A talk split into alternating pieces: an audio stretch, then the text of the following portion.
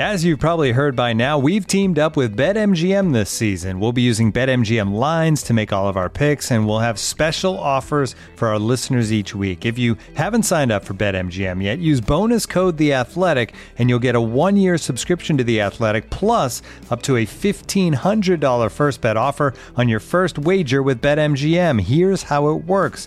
Download the BetMGM app and sign up using bonus code The Athletic. Make your first deposit of at least $10, place your first bet on any game, and claim your voucher for a one year subscription to The Athletic. See BetMGM.com for terms. U.S. promotional offers not available in D.C., Mississippi, New York, Nevada, Ontario, or Puerto Rico. Gambling problem? Call 1-800-GAMBLER. Available in the U.S. Call 877-8-HOPE-NY or text HOPE-NY 467-369 in New York. Call 1-800-NEXT-STEP in Arizona. 1-800-327-5050 in Massachusetts. 1-800-BETS-OFF in Iowa. 1-800-270-7117 for confidential help in Michigan. 1-800-981-0023 in Puerto Rico. First bet offer for new customers only in partnership with Kansas Crossing Casino and Hotel. Don't forget, if you haven't signed up for BetMGM yet, use bonus code The Athletic, and you'll get a one-year subscription to The Athletic, plus up to a fifteen hundred dollar first bet offer on your first wager. The Athletic.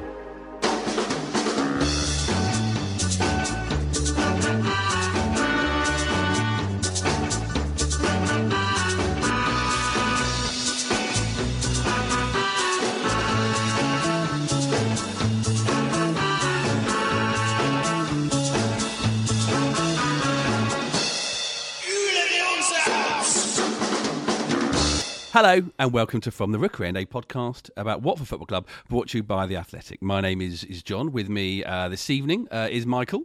Good evening. That's a Brighton chipper, Michael, we like, because Watford are promoted, and Adam Leventhal. A very good evening. Yes, He's- that's what we like. He's out chippered you there, Mike, because you know, it, is be, it has been five days since Watford got promoted to the Premier League. It was all confirmed, uh, and we really hope you've got all the pondweed out of your ears, uh, and you've had a few days just to relax, and you didn't batter an eyelid at Brentford taking on Rotherham on Tuesday. It was such a relief to just I to did. relax. Did you? Yeah, I listened to it just just to remember what it was like to worry about it. Just to sort of yeah, just just out of a bit of muscle memory, but also uh, yeah, just to remember.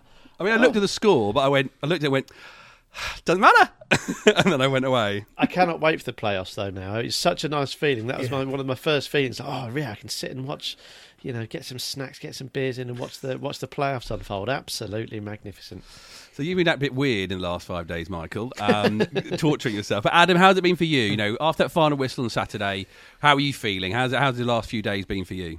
It's similar to the discussion you've just had there about feeling just completely relieved and, and detached from any pressure, which is just absolutely fantastic. I mean, from a from a work point of view, obviously there's loads to sort of kick on with and get your teeth into, but just in general terms, there was always that feeling of oh no no don't, don't throw it away. Don't don't you know all the uh, and then for it to happen on Saturday as planned yeah it was a little bit nervy but they got the win that everyone was expecting them to get took my time to to leave the leave the stadium and it took a while for all the sort of the manager and the players to come in and um, do their post match press conferences and then I, I had a, a meander up to the to the pond to see what it was all about and realised I wasn't pissed at all in comparison with everyone that was up there and made Late a quick sort of beeline out of there. Yeah, but it was no, it was great to see, wasn't it? It was nice that there was that sort of gathering and it was all done on a you know on a nice level and everyone was enjoying themselves and you know it would it obviously would have been fantastic for everyone to be in the stadium we know that but this week what I've been thinking about is what it's going to be like when the fans are back in the mm. stadium and how much of a lift it's going to be and and sort of feeling sympathy for for Xisco Munoz and, and some of the players that haven't had fans in the stadium and almost feeling like we'll get a, a new manager bounce in the Premier League because the manager the head coach hasn't had an opportunity to feel that sort of that passion that he will hmm. he's you know what an amazing experience that he'll have now sort of being welcomed in hmm. having already got all that credit in the bank. I think it's going to be it's going to be great. And yeah that's what i'm looking forward just looking forward to it. Looking forward to playing in the premier league and and sort of not having the the worries of all the sort of subplots of how difficult it's going to be and when are we going to play Manchester City and things like that. But just just looking forward to the prospect, which is which is lovely. It's blissful. It's the little thing, isn't it? Like seeing the badge next to the Premier League logo again. It's like, yes, we're back. You know, we've we've cracked it, and it's just, yeah, it, like you say, Ed, it's it's exciting, and knowing that the, the the sort of teams that we're going to be playing again next season off, it just feels like it was a season off, doesn't it? Which is which is uh, which is great. But I think your point about Xisco and that that reception that he, he will get, it was going to be great anyway. Having you know the the way he's held himself and what he's done at Watford, then getting promotion. But and I think you know, since promotion, I think it's really hit home, hasn't it? Just how much he sacrificed for Watford and just how what a challenge yeah. it's been for him. And I think, if possible, he's gone up in people's estimation, and, and people loved him already, didn't they? So yeah, I think that's a, a really good point, and that will be an incredible moment the first time when the, the gates are open and Watford kick off against uh, against whoever it is. Brilliant, got goosebumps just thinking about it. Yeah, so another wave of happiness has come across me. Um, but we have already, of course, started looking ahead and thinking what's next for Watford. Uh, and, and right now on the Athletic, there's an article written by Adam uh, about Watford's Premier League plans. Uh, and if you want to read that, the details of the article, then go to athletic.com. But if you haven't subscribed yet, get yourself to theathletic.com forward slash rookery end, uh, where you can currently get a 40% discount off subscriptions. That's three ninety nine a month, about 14p a day for the first six months. You'll get this podcast uh, absolutely ad free on the website or on the app, uh, as well as access to some of the world's leading sports journalists uh, from the entire team at The Athletic. But let's talk about that big man, the important man, the head coach. Adam, you gave me a, a, a moment of relief uh, of another thing not to worry about when in that article you confirmed that Xisco Munoz uh, is going to be the Watford head coach for next season. Ah, Mike, you fell in love with him. You said on the on the weekend. Um, how do you feel for him when you and, and, and the whole situation when you found out that you know he's he's going to be the guy for next year? I kept the whole thing. I kept the relationship at arm's length because uh, no, no, I didn't. Well, he. Te- I just refused to text him back. I turned off the read receipts on WhatsApp and uh, just let him get on with the job. Quite frankly, but I, I, I didn't let myself fall for him because I always felt there was a a serious chance that he would be moved on um, over the summer. I think that I would. I, I just did wonder whether last year's situation in the Premier League would hang over Gino and Scott and, and, and the hierarchy at Watford, and they'd be really, really worried about going down again, and therefore whether they would go for someone with a little bit more experience. But having let the whole thing wash over me over the weekend, having heard from Xisco, having seen the reaction of the players, and sort of pieced the puzzle together of how what happened happened,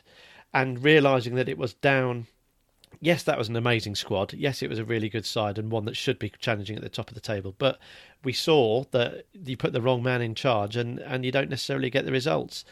But it quickly became apparent to me that he had got that team firing. He'd got them smiling, he'd got them playing, he'd got them performing, he got them promoted.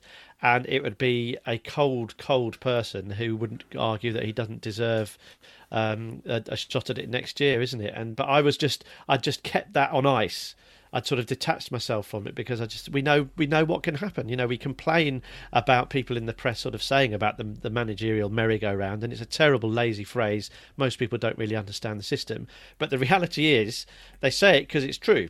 There's a there is a, a, a big turnover of, of head coaches, and would any of us have really been surprised if uh, if if if he hadn't stayed? I'm delighted, and yeah, like you, um, John, when you read Adam's piece, it was Ah, good. He's earned that. He deserves it, and uh, yeah, can't wait to see what he can do. Adam, what was it? Do you think that clinched that deal, and we, why we didn't get another Slavisa Jokanovic situation? What was it? You know, there's, there's uh, probably multiple, but but what I think his, his true strengths are that, that why they're they're keeping him around when like as Mike said, many of us thought he was the one to be moved on, and, and probably everyone else in the football world um, probably put a bet on it, thinking that's what Watford do. What was it you think his, it clinched the deal? The perception from outside the, the football club, and, uh, and you know, people outside the Watford bubble will will have probably had short memories and gone.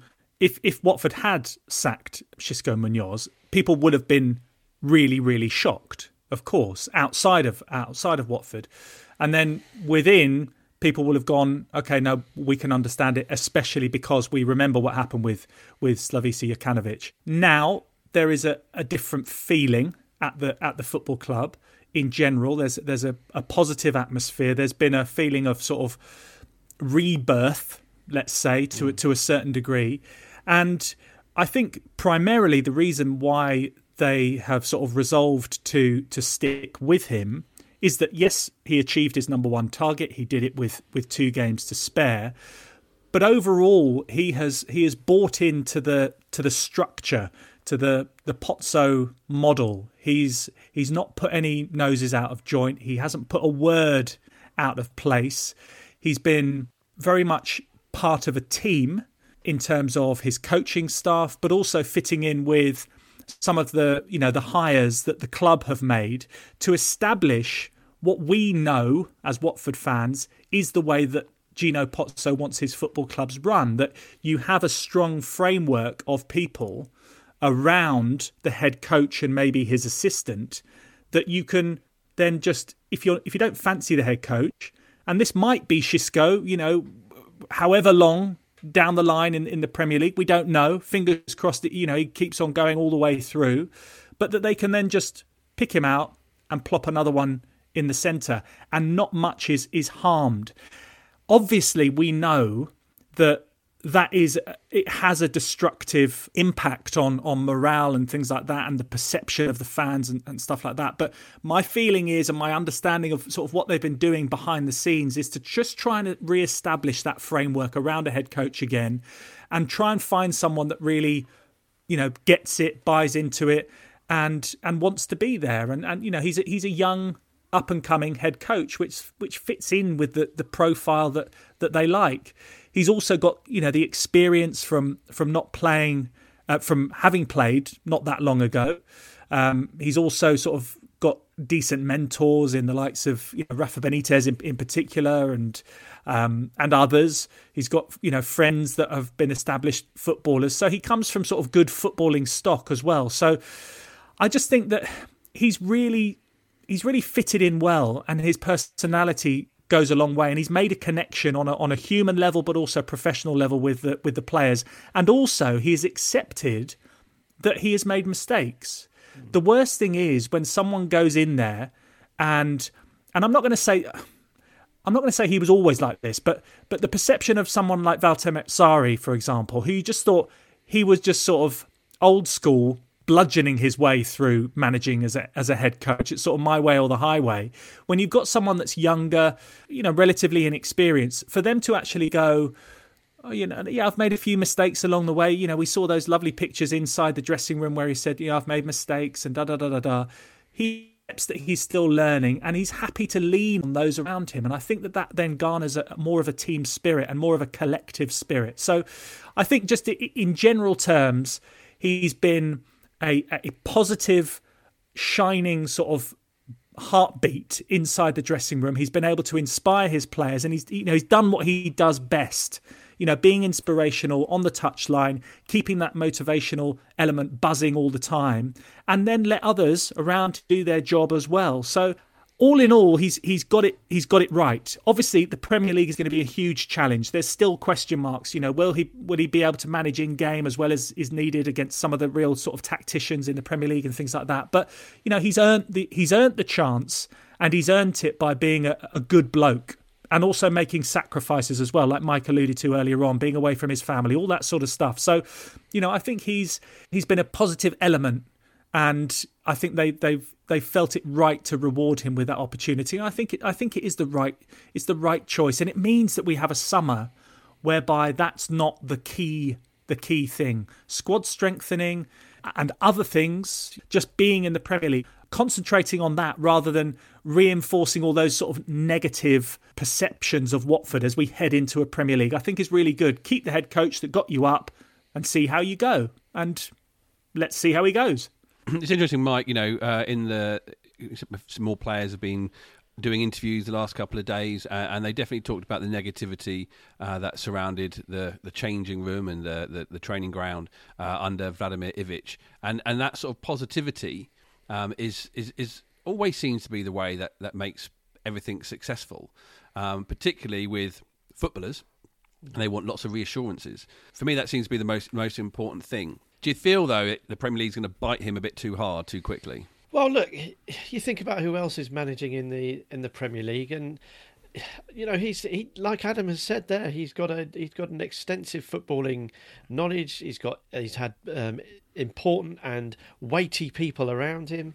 Um, to to advise him and to to learn from. So he's not a, you know, it's not like he's a completely wet behind the ears novice. It's not like someone who stepped from behind the the, the, the, the a laptop playing Football Manager for a couple of years and and found himself in in a job. Is it? He you know he is a high performing, high functioning um, football man, um, and you don't you don't do what he's done with without any of that. I think the most in, interesting thing for me is just that how you manage that, keeping Gino happy, you know, fulfilling the role that that he has to um, fulfill as a head coach, which is as Adam says, you have to you have to maintain that that structure so that someone else can come in, and you have to recognise that and you have to appreciate that.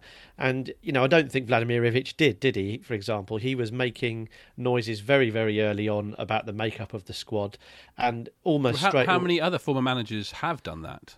Well, have I think he? the, well, not really. I think the only ones really that have done it, you know, I think Walter Mazzarri was was very much his own man, wasn't he? And he he stood out. It's interesting that Adam mentions him. You know, he, he he's the absolute juxtaposition to Xisco, isn't he? Just a yeah, just a an absolute sort of unstoppable force. Really, he was gonna he's gonna do whatever he wanted, wasn't he? And you know, Troy spoke very highly of him, said a really good tactician. So it's not necessarily a criticism, but it is you for for for Watford to work, you have to fit into that into your silo, don't you? You have to understand that you're where your the, the boundaries are. And what I find fascinating is how you keep Gino and, and Scott happy by by effectively doing what you're told. That's very reductive. That's not what the job is. But you know what I mean. Knowing the boundaries, whilst also maintaining the respect uh, of the players, and that's something that he's done incredibly well so far. And I think if he can be that buffer, if he can sort of deal with what he has to deal with from the top, and then keep the players that he's given happy, motivated, and performing, then there's absolutely no reason that he can't make a, a, a real success of this. I've, whenever I'm spoken to by supporters of other clubs or on on the radio or whatever, they say, "Oh, you know, why do they keep doing it? Why do they keep getting rid of head coaches?" And I think my answer is still the same. There's no desire to get rid of a head coach every year. I think they would be absolutely delighted if Xisco Munoz was still here in five years' time. There's no desire just to, to move it on.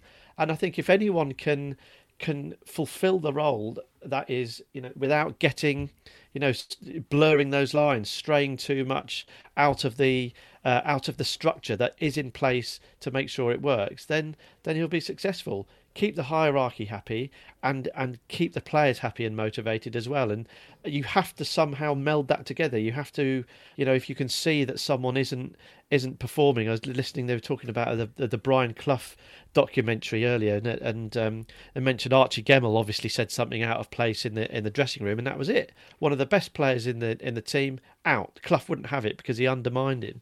And it's how you manage it when things get tricky I think that's the, that's going to be the real measure of it.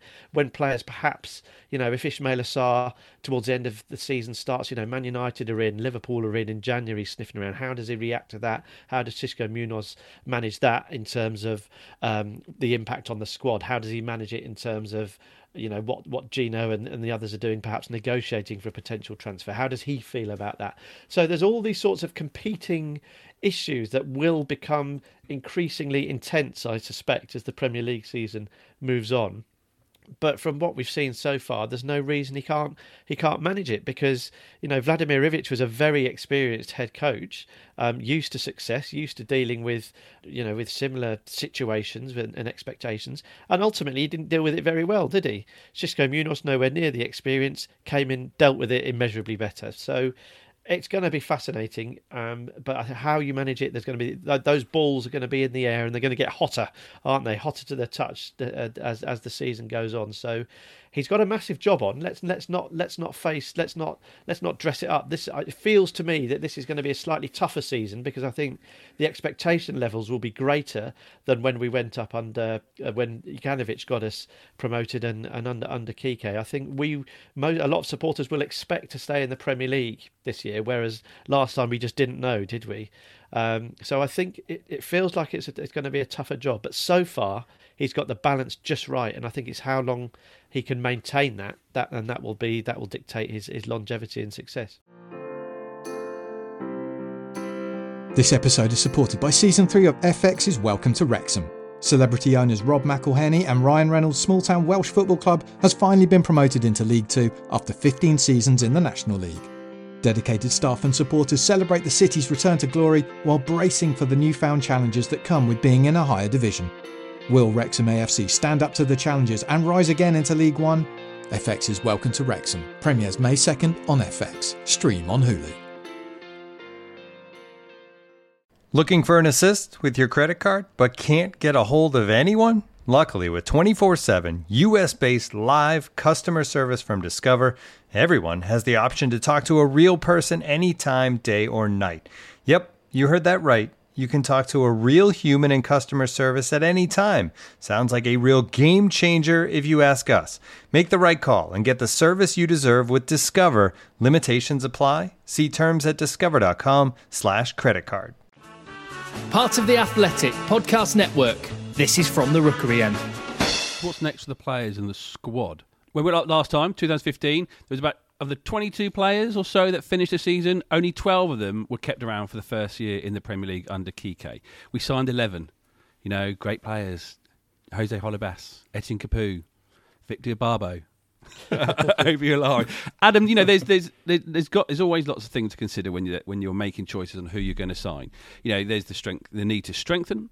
Uh, there's the current situation, the pandemic, and the, the you know the financial ramifications because of that, and also now previous experience. All these things sort of come together. Which one is going to be the biggest dictator, do you think, for Gino, Scott, and uh, Cristiano Giaretta? What's going to be the biggest factor in terms of what they do in this transfer market? You know, in general terms, they will think, right, well, we've managed to get away with it a little bit, to, to go down and lose too many players. I know they, you know, quite a few they lost after after relegation, but not too many. You sort of gone.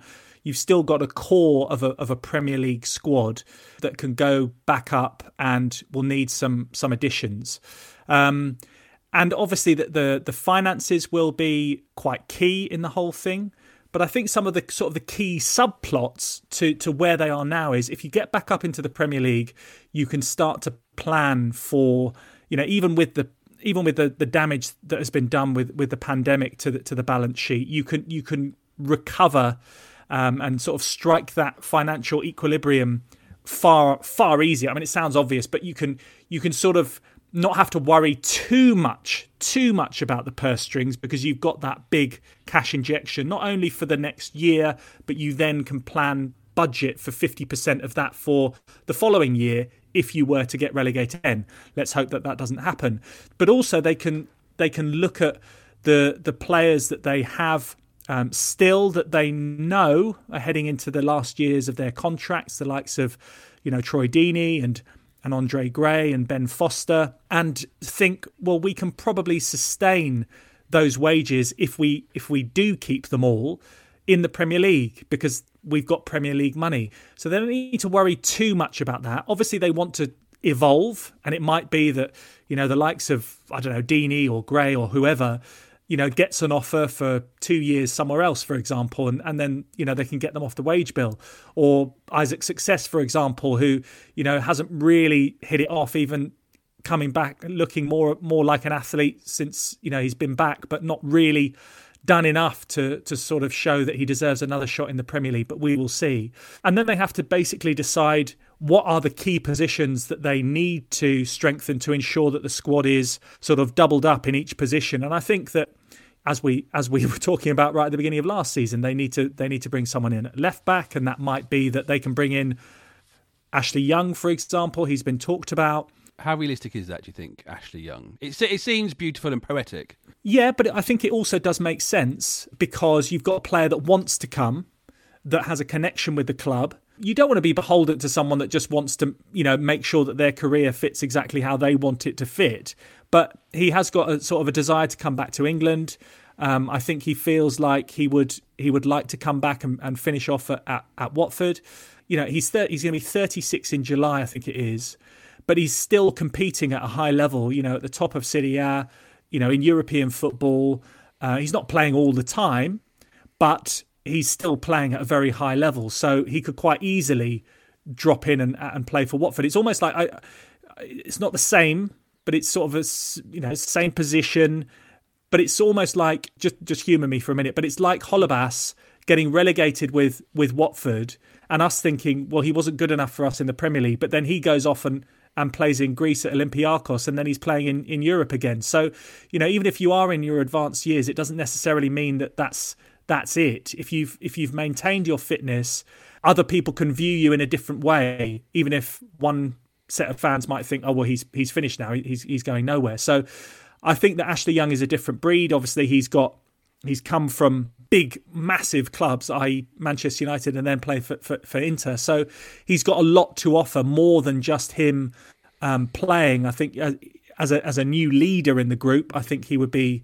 he would be very positive. But it all has to fit together in terms of the the, the financial package. And there's been talk that Inter Milan might offer him another another deal and stuff because uh, the way that the, the season is going to pan out and all that sort of stuff. So that that's still to be decided. Ad, do you think that if Ashley Young came in, it's quite a marquee signing. It's one that would people would sit up and notice.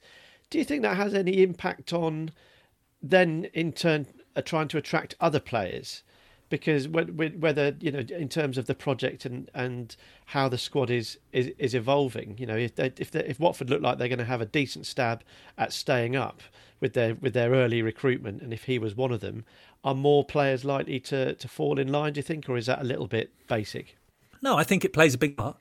I think it has, you know, the the influence on on other players that might think, oh right, yeah, fair enough. Wow, okay, I'd I'd quite like to just, simply I'd quite like to play with Ashley Young. I think mm-hmm. that's quite a good, you know quite a good quite a yeah, good yeah. thing to do. So yeah. yeah, I think it makes sense, and also you need to have a mix of you know young players that you're bringing in that you hope to develop and then sell on but also you need to then bring in leaders that can help you and I, I, sort of think back to you know they've done it before you know when they first arrived for example marco cassetti is a really good example someone that was sort of more like a an old desk rather than a brand new piece of you know balsa wood furniture. He was like heavy duty been there done it couldn't necessarily move around quite as quickly as he used to but he was there for experience and and knowledge and know-how. And and I think that Ashley Young would be would be a very very similar signing. And and it's been interesting watching you know the the perception especially on social media of people going oh no it's a backward step and you know he's he's 36 and all this sort of stuff but you know having really experienced people around in that dressing room just to get everyone sort of I don't know just tuned in at times when they need to I think I think it would be a very shrewd signing, especially because he would love to be there. He, you know, that makes all the difference. It's it's all well and good. You, you know, you go into the Premier League, you get loads of money, and then you bring in players that might only be coming, or might only have been sort of channeled your way because oh, they're they are a Premier League team, generic Premier League team. They're going to pay me a generic 50, 60, 70 grand a week or whatever. It's great that you've got a player that actually wants to come and would love it to be a you know a great swan song to his career. I think it, I think it would be I think it would be great. You know, so let's let's see if that happens. Um, and then, you know, in other areas of the squad, they need to balance the, the players that are coming into the last year of their contracts. As we mentioned, you know, Deeney and Gray, but in midfield, for example, Chalobah and Hughes, they're sort of more priority players that they'd like to retain. But also, they want to upgrade in in pretty much every position because they know that some of the players that are still there that were playing in the Premier League they were relegated because they weren't quite up to it. Mm. And will a sort of a collective spirit be able to counter counter some of the weaknesses that we did have before? That's a question I've got for both of you because when we went up last time we brought in Holebas, Nyom, Britos, Prödl and Aké, all defensive recruits who played, mm. you know, a pretty major part in, in us staying up that season. Um, you know, even Alan Nyom was was good to start with, wasn't he? Um, yeah. Uh, so that was a that was a decent decent transfer window, wasn't it? And it was it was obviously a very clear priority to shore us up in defence. I have this nagging doubt for exactly the reason that you mentioned there, Ad, that we got relegated last year with, with some of these players. You know, Kiko has been absolutely sensational this year, and I'm absolutely going to bask in the, the quality we've seen from him.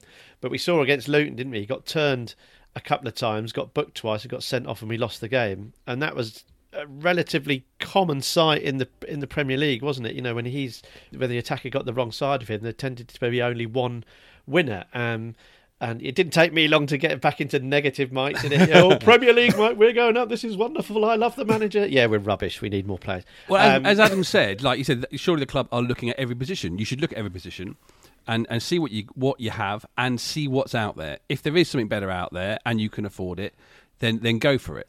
But but uh, it, surely the, the, the priority has to be the, the strike force because there are lots of forwards and we haven't had that go-to player or, or, or that go-to team, let's say, that are going to do what they're going to do. We're going to see Ismaila Sarr be there and ping the ball in the box. Pedro, still young, still wasn't quite firing on all cylinders, uh, doing his bit, doing his work, but not necessarily putting the ball in the back of the net. You know, Adam, we, we like to see you know Cucho Hernandez, this this wonder player. We've had on the book since 1924, but you know he, he hasn't really played for Watford. Um, are we going to see somebody else? And and you know, with that, having these players to come in to upgrade us, you know, it feels like for me, Deeney Gray Success. Uh, it, it, maybe one of you will stay, but not all three of you can stay. Not with the limitations of a of a Premier League um, squad numbers. Is it is that the is, is the striker the priority? Do you think for for Gino?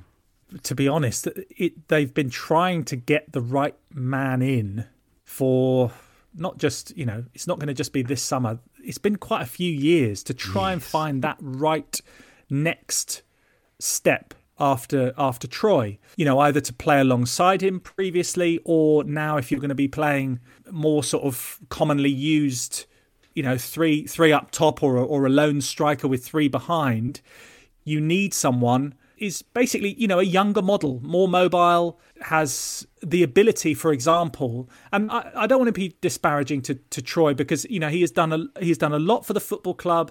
He's still a legend. He's still there. I think personally, it would be it would be good if he was happy to be Watford's plan B. I think that that would be a perfect scenario.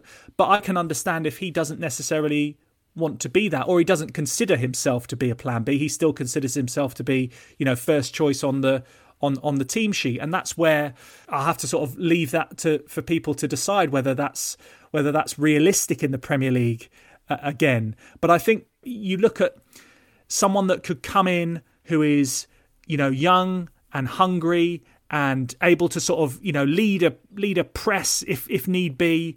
That that's what Watford need but they are bloody hard to find. Yeah. And that's the big problem. So, you know, often it, it has been right, okay, we're bringing someone in to sort of push Troy. And then Troy's actually been inspired by a person that might not be quite up to speed. I, I look at someone like, you know, Stefano Okaka, you know, being brought in as the sort of someone that might be able to do that that job instead of Troy. But then it became, oh, well, let's play them together oh, actually, is he reliable enough? Uh, no, no, no. Troy, Troy gets back in. So, and that's not, you know, that's because he can also do good things. But I think this season, and I think you know he's reflected that a little bit in the interviews that he's done, you know, recently and and on the day of the promotion and stuff. It's been difficult for him to be watching and to be outside of all of this. You know, I'm fascinated to see how the club approach it, and I think it would be it would be a real positive if they could start the season with a fresh outlook in terms of having spent, you know, maybe the majority of the, the budget that they've got on someone that is the one that they believe can lead the line for the next couple of years to take Watford on that level and to sort of to also take the heat a little bit off of Joao Pedro, who I think is a, a wonderful prospect Still not convinced whether he's a central striker. I think he could probably do a better job out on the left hand side or dropping a little bit deeper. But maybe in time, as he bulks up even more, then yes, he could be that your sort of your your number nine. I hope that they do do that but there is you know there's there's lots of different different elements connected to that. You know you can't just have someone who you're having as a as a plan b if it is going to be troy you know sitting on the bench and if he's not happy to be doing that if if, if that's going to be sort of a, a negative for the dressing room. So there's all these things to to piece together isn't there? You, you talk I mean, for me with, with troy you talk about ashley young and you know there being a, an authoritative experienced older player to come in and new. And you do worry that troy is just being the only consistent loud voice in that changing room. But you know he still has the drive. You know he still has the personal desire to still be a, a success. From what he sort of said, I think he does know he has. He's a man who's had two reasonable length injuries and operations that. Mm.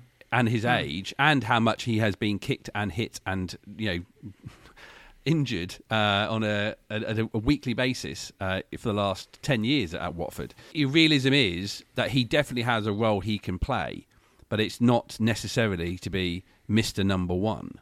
It's to, it's to be, you know, the, the best player, and thank God you're still around. Relief when he does what we know he can do. It's just not going to be on a weekly basis and, and be dependable on it the sensible thing with with Troy is to utilise him, and that and the way to do that is to have open and honest conversations with him about how they think he can best serve Watford Football Club, and and vice versa. You know, I think his relationship, I don't know, but I I think the relationship with him and uh, and Gino is a is a good one. He's you know Troy's been at the club for a long, long time. I don't think he is the only powerful voice in the in the dressing room. I think there are some good ones in there as well. Um, but I think that the sensible thing is to how could we get you know how could we get the best out of this guy? He is um, he's really experienced. He's committed to Watford. He loves the club, um, and you know he played injured for a lot of the time, so we we can't doubt his his commitment. So I think the best thing is you know be honest with him, and I'm I'm sure he will be honest back. And you'd like to think that as Adam alluded to, they can hit on what the approach is going to be next season sooner rather than later. Work out how he feeds into that because you know Happy Troy is a productive Troy and is, is someone that I think would be brilliant to have around the, the club. I think Adam is also absolutely right to to mention how difficult it is to find a, a striker that scores goals. You know, we talk about um, Hernandez who's out on loan. He's at Getafe. I think he's got two in seventeen. Uh, before him, it was Suarez who who who left with uh, at the same time as, as Estupiñán. He went to Granada. He's got five in twenty, so a better, a much better record. Um, but but again, not you know, he's not pulling up any any trees. So these were guys that have been spoken about in sort of almost reverential terms about you know when they land with us, they're going to be brilliant Uh, you know they haven't exactly set the goal scoring charts on fire. Now that's no no criticism. I haven't seen either of them play at close quarters, and there's nothing to say that the, the form might turn around. But what what it is is just a reminder of how difficult it is to find a, a striker who is going to work and work for, for, for the way we want to to play football. I mean, Adam, I wanted to ask it just get your sense because already it started. We're not even in May, and you know there are names hmm. starting to fly around on social media about who might be coming in and who's been started here. I was going to say you. I say you guys seem to think that this is hard to find players. I look on Twitter, and they seem to know. They all know who the player is who's going to do it. but yeah, but, come on, sorry, Mike. Yeah. There's there's an obvious one that, that gets mentioned. If, if if we'll use him as a case study, as a sort of as a bellwether, if you like. But if Brentford don't go up, you'd imagine there's going to be people sniffing around Ivan Toney, for example. And you know, there was a lot of conversation about whether or not he was close to joining Watford. He didn't. Whatever. He's now you you would have thought at least a thirty million pound striker, considering the the season he's had at at Brentford, give or take a, a couple of quid. Uh, for me, I wouldn't expect Watford to be splashing that sort of money on on a player. Adam, what's your what's your sense on that? Am I misguided, or is is that the right sort of? Is it at this stage? You know, before we've even hit May, get ready to understand that we're just not going to be spending that sort of money because not only is it money, but there'll be other teams. If we've noticed a striker, we can bet your bottom dollar that other teams in the Premier League uh, will have noticed a striker as as well if you use the example of Ivan Toney, I think that that ship has unfortunately sailed because yes, Watford did have an opportunity to get him when he was at Peterborough, and they they turned that opportunity down. You can almost sort of picture the the conversation that the hierarchy would be having of, right, yeah, you know, we could have had him for like five mil. He's forty mil now. Should we should we buy him? I can't see Gino going, yeah, that, that sounds like a good plan. You know, I think that that's sort of now they that's one you sort of miss out on them and, and it happens. And, you yeah. know, you look back at the, the time when Watford uh, were potentially going to try and sign Ivan Toney They were in a similar situation to the one that they are in at the moment. You know, they've got two number nines with Deeney and Gray, and they were thinking maybe they might be leaving, but it was a little bit too early because Peterborough were then able to sell Brentford. They nipped in and signed him, and you know the deal was done, and Watford weren't really in the position to do it. So, you know, that was a circumstantial error rather than a sort of a a, a, complete oversight, I think. They need to invest in someone, but I don't think they're going to be paying big bucks for it because I think, you know, even though I, you know, saying earlier on that it's easier to deal with it now that you're in the Premier League, there is still going to be a few dents in the in the finances after, you know, relegation and COVID to deal with. So I don't think they're going to take big risks. They will probably think, well, look, we've got a decent supply line around around a central striker let's maybe just try and get someone that's a little bit a little bit more potent comes in that's a little bit more cheaper? you know hungry that's not cheaper well cheaper but but that's also not a you know he's not a made man. You know he's he's hungry. He really wants to come in and and and prove himself. And i think that that's that's what that's what's needed. And you know mike you mentioned about Cucho Hernandez. You know my understanding is and I, I put it in the article that you know he is going to be brought into the group They'll make an assessment. But I think they will be wary of Luis Suarez, who, you know, in an ideal scenario, if they had stayed in the Premier League, I think he would have been given an opportunity to be the next in line and a chance to prove himself in the Premier League. But they missed out on that, and obviously Estupiñán went went the same way. So they're going to be wary of, of the Hernandez situation, I think, and and hope hopefully his you know his head hasn't been turned by an agent, and you know he's lined up to go and do a, a loan at I don't know, Villarreal or, or whatever it is.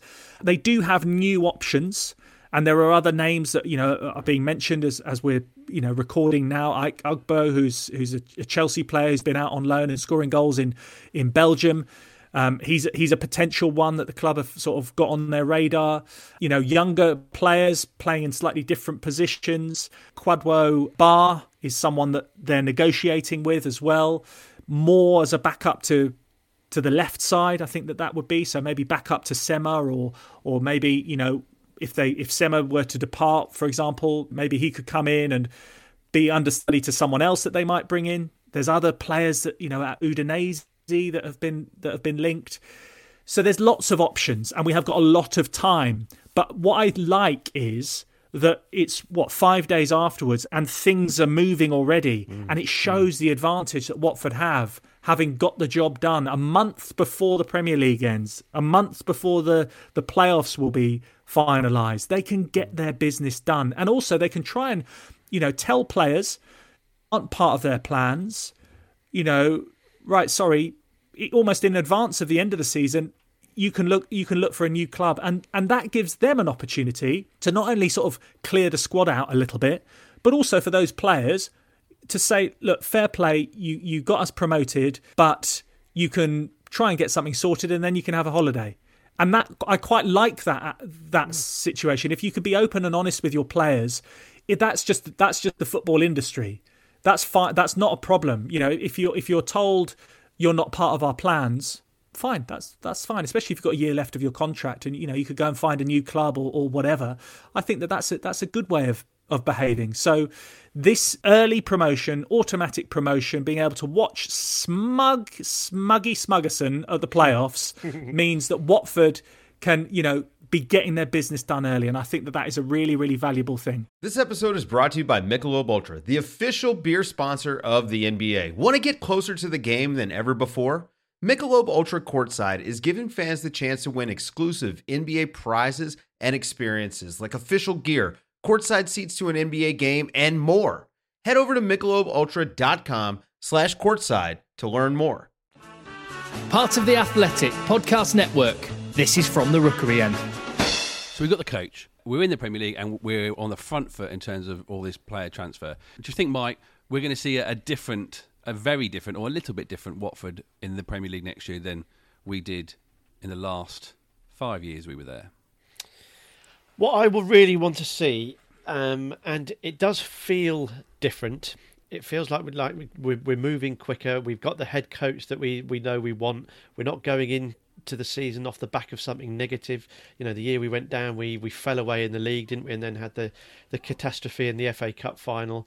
So th- there's always been little niggles, and there were there were players that wanted out, that, and we players that we probably felt like we hung on to a little bit longer and it felt like things were a little bit rotten is probably overstating it, but everything was out of kilter, wasn't it? And and it was the perfect storm, and we ended up with a disastrous season that, that saw us relegated.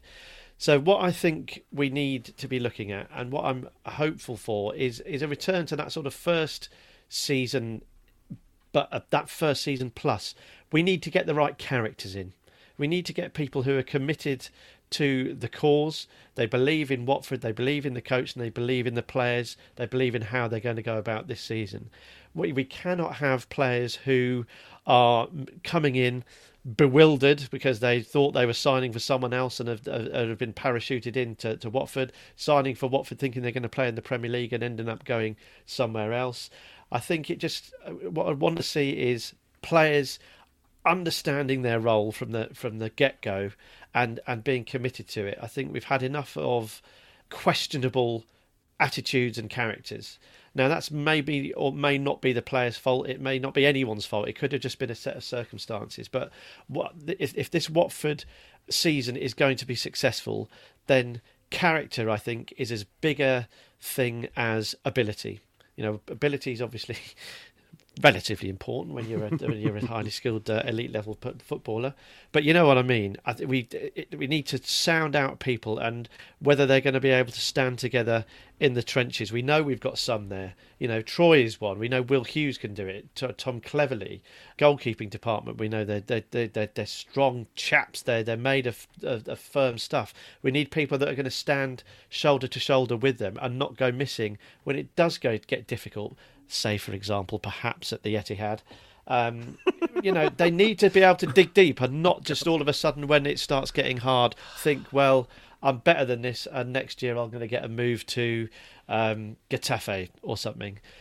I, character, character, character, character. That is what's going to get us through this season. And I think, as Adam said there, we've got an opportunity to identify those who have got the ability and the character, perhaps assess them a little bit. I talked earlier about, you know, will we be able to attract the players we want with, you know, a bit of window dressing like Ashley Young? Will that help? Ashley, if you're listening, you're more than window dressing to me and always will be, just to, just to be clear. But we, it, it's, it, perhaps we interview them as opposed to uh, who can we attract to Watford. You know, apply a real rigorous filter to who comes in and who gets to wear this yellow shirt that we've fallen in love with all over again. So character, massive watchword for me. You might have guessed I've said it about 16 times in the last four seconds, but I, I think it's so important that that is going to be that's one of the integral building blocks for a successful season. Adam, do you think the hierarchy at the club have are going to approach this this differently, and not just because of the the COVID and the pandemic stuff? Do you think they're going to have a different approach to Premier League version two for them? Character. yeah, I'll use another c word in a minute if you don't stop saying character.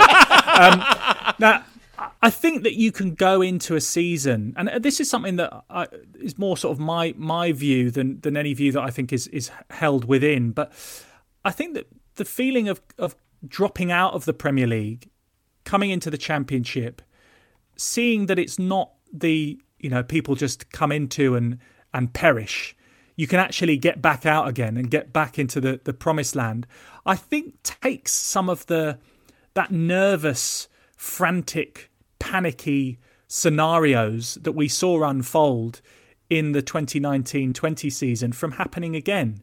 Because I think it allows the players to go look come on look we've we've got up. We've been winning games. It's not it's not you know a scary world down there. We don't need, need we don't need to be terrified. We need to just go into this now and carry forward the momentum and enjoy the football that we're playing. If it doesn't go to plan one week, it's not the end of the world. I know the breakdown in the Premier League is a little bit more sort of there's a there's a longer sort of swathe of time before you can get back on the bike again if you if you fail. But on the whole, it should be an enjoyable experience for everyone and they can play with a freedom and, and sort of there's enough players in there, and I think more will come that they will want to showcase their talents at a higher level. The likes of, you know, for, for, example, Daniel Bachmann or or William Troost-Ekong or Francisco Sierralta or you know Will Hughes if he stays, great. Um, you know, being able to come in and go, no, I'm a starter. I'm not behind Etienne Capoue or I'm not playing out of position. I'm playing in the position that I want to play. Ismaila Sarr with you know, two seasons under his belt of English football and someone who's really, you know, even more of a swagger about the way that he plays football. Ken Sema, who's got, you know, a season playing Serie A and then in the Championship, and now coming into the Premier League. Joao Pedro, different beast to when he first arrived. So there's lots of players that will now have an opportunity to go into the Premier League and hit the ground running. And I think that the hierarchy will be thinking, no, look, come on, there's enough. There's enough in this squad to be an exciting squad to maybe catch some of the, the teams in the in the Premier League that have been maybe stagnating and might sort of there might be a bit of a managerial change here or there that might make one of those teams a bit more sort of low hanging fruit. You know, we can be competitive against the teams that are we're promoted with. And I think the target will be, you know, getting 10, 11 wins, getting 30 points on the board, picking up a few draws. That's your base level. Start again, start fresh, be hungry, be new. Don't think you're established. Yes, you're back in there. You've got a lovely ground now. You've got a bit more money, but be hungry and be the new kids on the block again. That famous quote from Ian Wright when he was talking about Quique Sanchez Flores. Oh, there's a new sheriff in town. Watford need to be new. They need to be fresh and they need to be a, a an exciting proposition. Play with that sort of freedom and, and go for games. Don't be sort of scared and edgy and nervous and backbiting and nasty and sort of you could see especially you know during project restart there was just oh it was it was it was horrible to watch mm. um, so you know now go into enjoy it boys and i think you know circling back right to the beginning i never say circling back by the way but i've just bloody said it circle back right to the beginning lads you've shown a bit of character to own up to that ad there yeah, I, I, have. I have. Thank you, mate. Go back to what do you need to ensure that people stay on that sort of that positive tip? You need a positive head coach, and they've got someone that is going to start, and it's an opportunity for him to show what he's capable of as well in, in Munoz. So I think the recipe, the ingredients is there. They might need to sort of just yeah develop the, the recipe a little bit and get get the right sort of I've I've gone weird with the analogy. Get the right ingredients, and I think that they've they've got enough of them at the moment. But just a few sort of little bit of seasoning, it might be all right. Just so you're aware, lads, we're talking about the Premier League. We've still got two games of Championship left to go. this is the weirdest thing about it all. Um, yeah. yeah, but we're thinking ahead, and that's the most amazing thing to feel that we can do that at this point where it, at many points this year, it really hasn't felt that way. Uh, thank you very much, Michael, for your, your time. Not at all. And can I just say thanks to um, everyone? There's a bit of an outpouring in of emotion, wasn't there, over the weekend? Everyone got a bit tired and emotional at some stage, but I think there was lots of um, people thanking each other. There's been lots of great content out there in the Watford world. So just thank you to everyone who took the time to uh, say they've listened to the podcast and, and enjoyed it. It it means a great deal to uh, to all of us. And um, yeah, just thanks for that. So thank you, thank you, thank you, thank you, and thank you, Adam. John, absolute pleasure. I haven't been on for for a couple of weeks, so it's been great to sort of chew the fat with you boys as well. So yeah, no, nice one. It's it's happy times being a Watford Absolutely. fan and a Watford reporter for the Athletic. Bingo. Absolutely. Remember, if you want to read the full article of what Adam wrote about Watford's Premier League plans, go to theathletic.com forward slash rookery end. We're back on the weekend where we're trying to decide what awards we can give the Watford players and who should really be the player of the season. Come on, you Horns!